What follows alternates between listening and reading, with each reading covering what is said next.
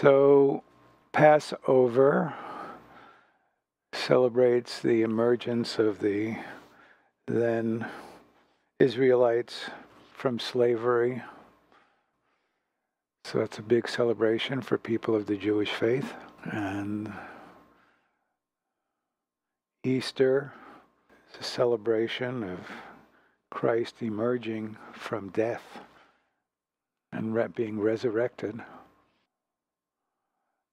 And in both instances, it's something different and special. One emerges from something that's akin to slavery or death, so something that's not very wonderful and maybe very ordinary. And for the Israelites, it was freedom, and for Jesus, it was resurrection out of death into a new life. So, these Sunday mornings, we've uh, decided to be a kind of introduction to Buddhism. And so, we're doing a kind of introduction to basic Buddhism.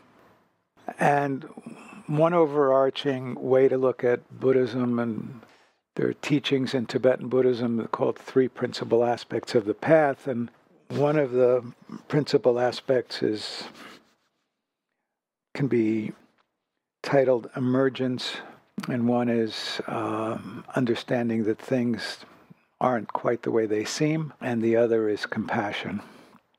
And we're talking about things not being the way they seem on our Tuesday nights, and compassion we talk about a lot.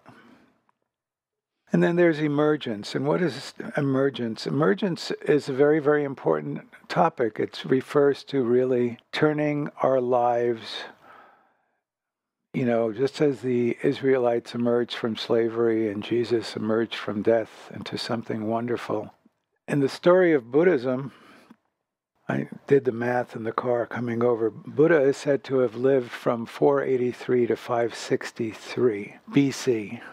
So he's 26 years old, which puts it at about 537 BC, just in case you want to put it on your calendar and compare it to other things in the world. So, about 537 BC, here's this completely isolated princeling named Siddhartha, and he decides to break out of his wealthy prison. So, he's emerging in some ways, and he starts going on these tours of the city.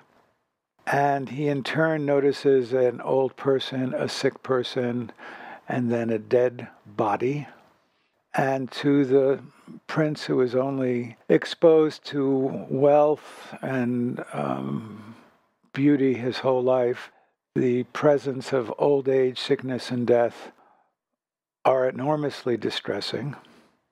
And he wants to emerge from being subject to that. His kindly charioteer and his horsemen who accompanied him uh, was kind enough to inform him that yes, all beings are subject to old age, all beings are subject to sickness, and all beings are subject to death. And the young prince Gotama Siddhartha wanted to become free of that.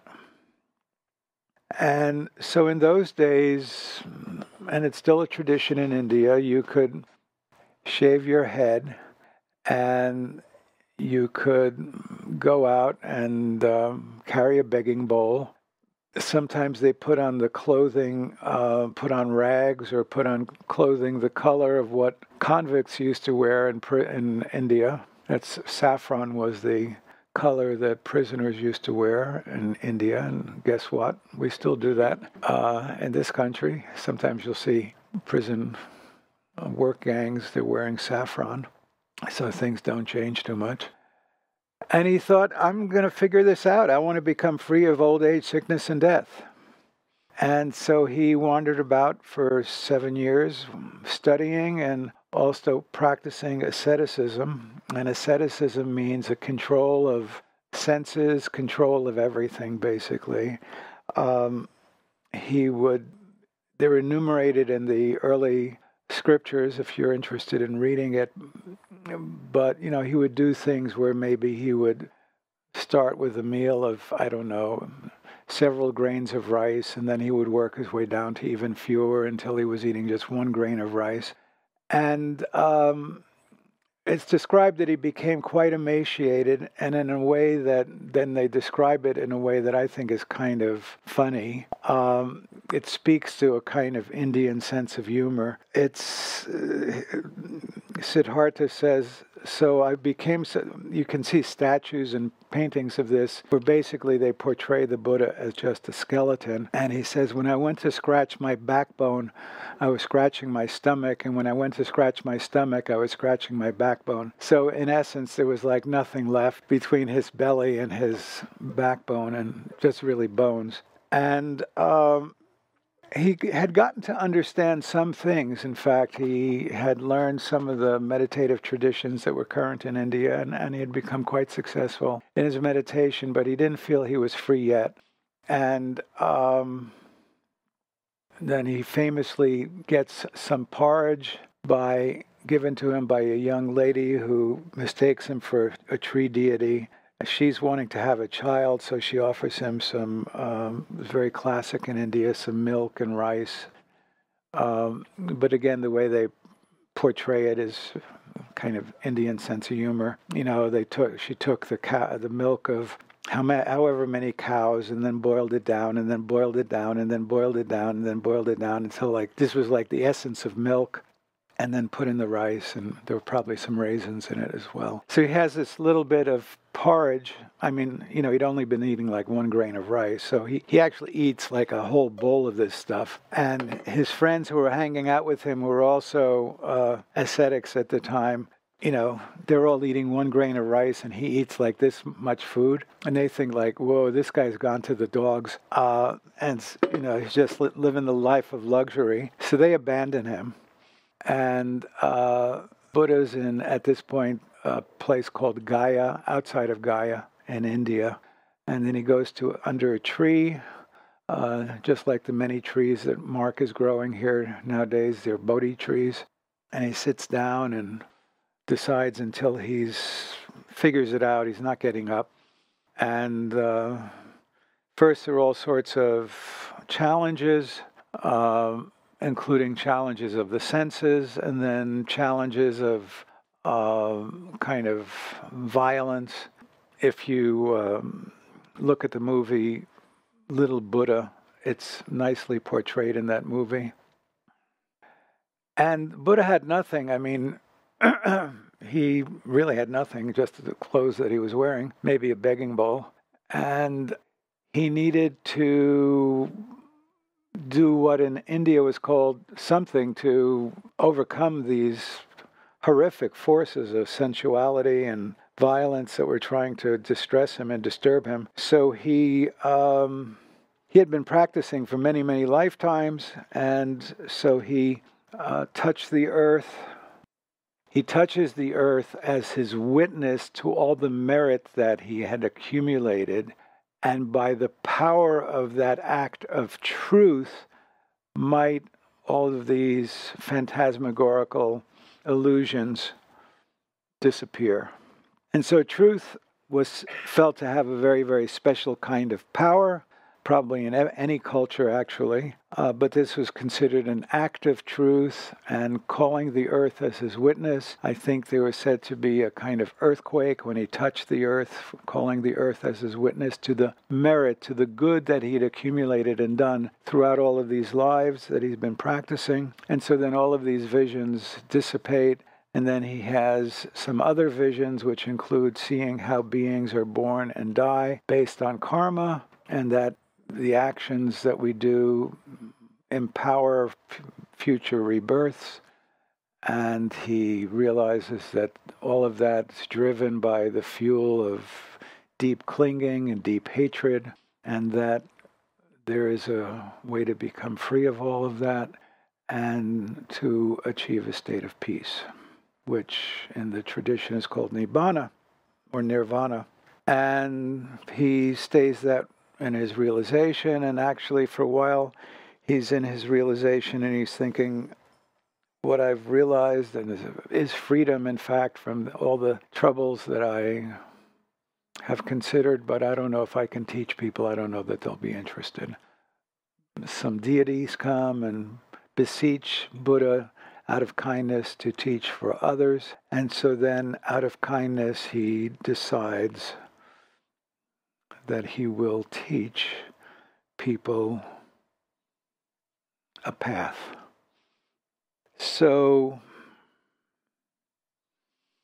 I just wanted to maybe share with you part of the first teaching attributed to Gotama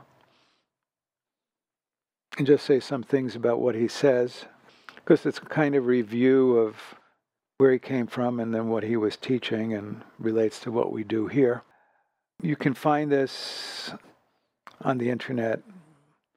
The person whose translations I'm favoring nowadays, his name is Thanissaro Bhikkhu.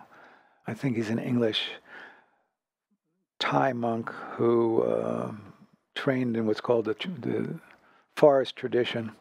I have heard that on one occasion the Blessed One was staying at Varanasi, that's Benares, at the game refuge at Isipatana. So this currently there's still a very nice park in Sarnath. There's a stupa, which is a reliquary, which was put up about 200 years after the Buddha died, which is still there. And so there's a nice park there. And so it's in this park that he dressed the group, the group of five monks. And these are the colleagues who thought he was really sloughing off when he took that bowl of rice. There are two these two extremes that are not to be indulged in by one who has gone forth, which two that which is devoted to sensual pleasure with reference to sensual objects, base, vulgar, common, ignoble, unprofitable, and that which is devoted to self affliction, painful, ignoble, unprofitable. Avoiding both of these extremes, the middle way realized by the Tathagata, another word for Buddha, producing vision, producing knowledge, leads to calm, to direct knowledge, to self awakening, to unbinding. So there's a lot right in that that I wanted to comment on. So, first of all, one who has gone forth. So, Buddha emerged from, Gotama emerged from his ordinary life. And anybody who's here on a Sunday, you have emerged. You've emerged from your ordinary life. I mean, we could be at the park, we could be at the football game, which they're no longer anymore. But, you know, we could be at some sports events, we could be at church, we could be in anything that many people would consider ordinary. You've elected to come here this morning. You've emerged from something ordinary. And that's special. And so you've emerged to be here. And Buddha emerged from his life and he saw himself first, he had been immersed in a life which was filled with sensual pleasure. I mean, he was a king, I mean, he had everything. And yet, at a certain point, he realized things weren't what they optimally could be old age, sickness, and death were going to afflict him. And so he realized that on the one hand, just being immersed in sensuality was not going to get him anywhere. But there was another thing that he wanted to avoid as well, and that which was self affliction, anything that is devoted to self affliction. And so, you know, very shortly we will be doing some meditation. And there are, in a way, two levels to meditation. One is meditation in its introductory levels can just calm us down, and it's very, very useful as a ma- method for calming us down and also giving us a little perspective so that we don't get lost in our impulses, but we actually have some opportunity to make a choice about things that are arising in our experience. We are aware of things coming into our feelings, into our mind, and we have a moment in which we can pause.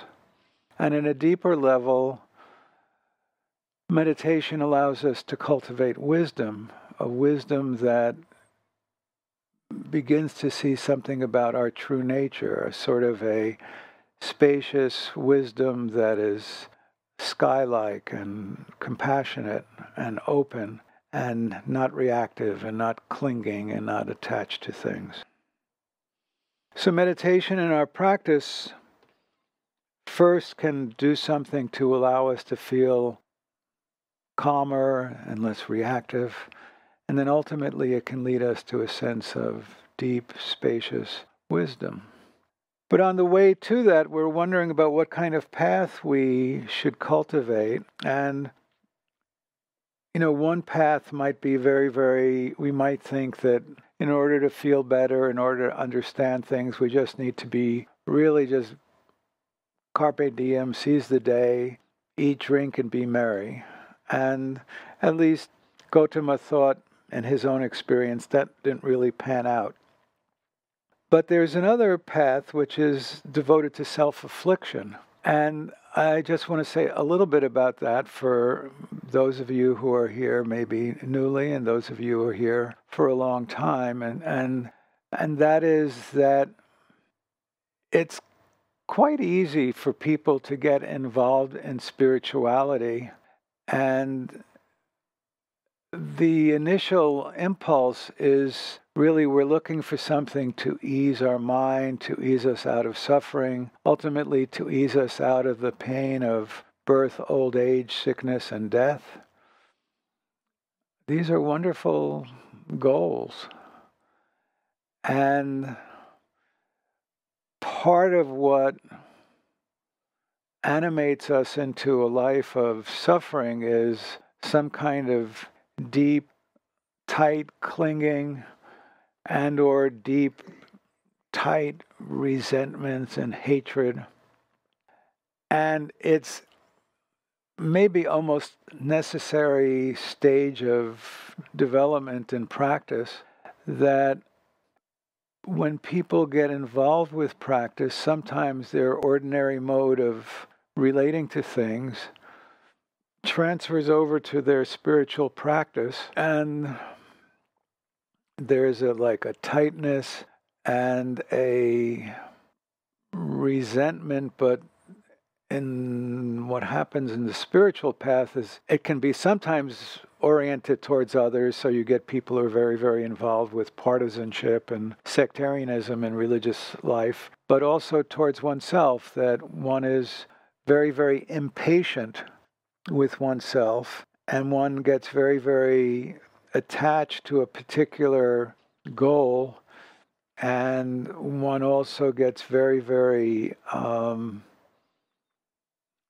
impatient to the point sometimes of almost self despising with respect to the goals that you set for yourself spiritually. Even if it's something like, I want to meditate 10 minutes a day, sometimes people can get very, very um, impatient with themselves if they forget to meditate or they don't do quite 10 minutes. And so I think just in the beginning part of what Gotama tells us about his own experience, that he realized he wanted to practice a middle way that was between sensual enjoyment and self affliction, there's something very, very important to see as a challenge for all of us when we're practicing spirituality, and that is not to afflict ourselves. Um, you know, there may be things that we give up, there may be tasks that we undertake uh, there may be even some hardships that we willfully undergo. That's okay. I think it's the piece that I would want to flag for everyone is, and it's very, very common to hear about when we work with students, is to it's not that we're trying hard, it's that we are hard on ourselves. And I think that's an important thing to distinguish. It's okay to make effort. And I think just coming here on a Sunday morning is effort. It's good to make effort, but it's not productive to be hard on oneself. And so the very, very kind of razor's edge that we all need to work when we're engaged in a spiritual path, even if it's to come here to practice meditation, is to be able to make effort, but to excise the self affliction aspect that we may be used to in terms of motivating ourselves. And, you know, you may even need to think about that for quite a bit to recognize that there's a difference between making effort and uh, pummeling yourself. But it's really, really important to distinguish between self pummeling and doing. And many, many of, of, of us may only get things done when we self pummel. But I want to encourage everybody to challenge themselves to look at whether they can do things without the kind of inner critical voice um, that is very, very negative towards oneself. And that is then a middle path, which is what Gautama taught when he emerged from his ordinary day to day kind of existence and ultimately became enlightened.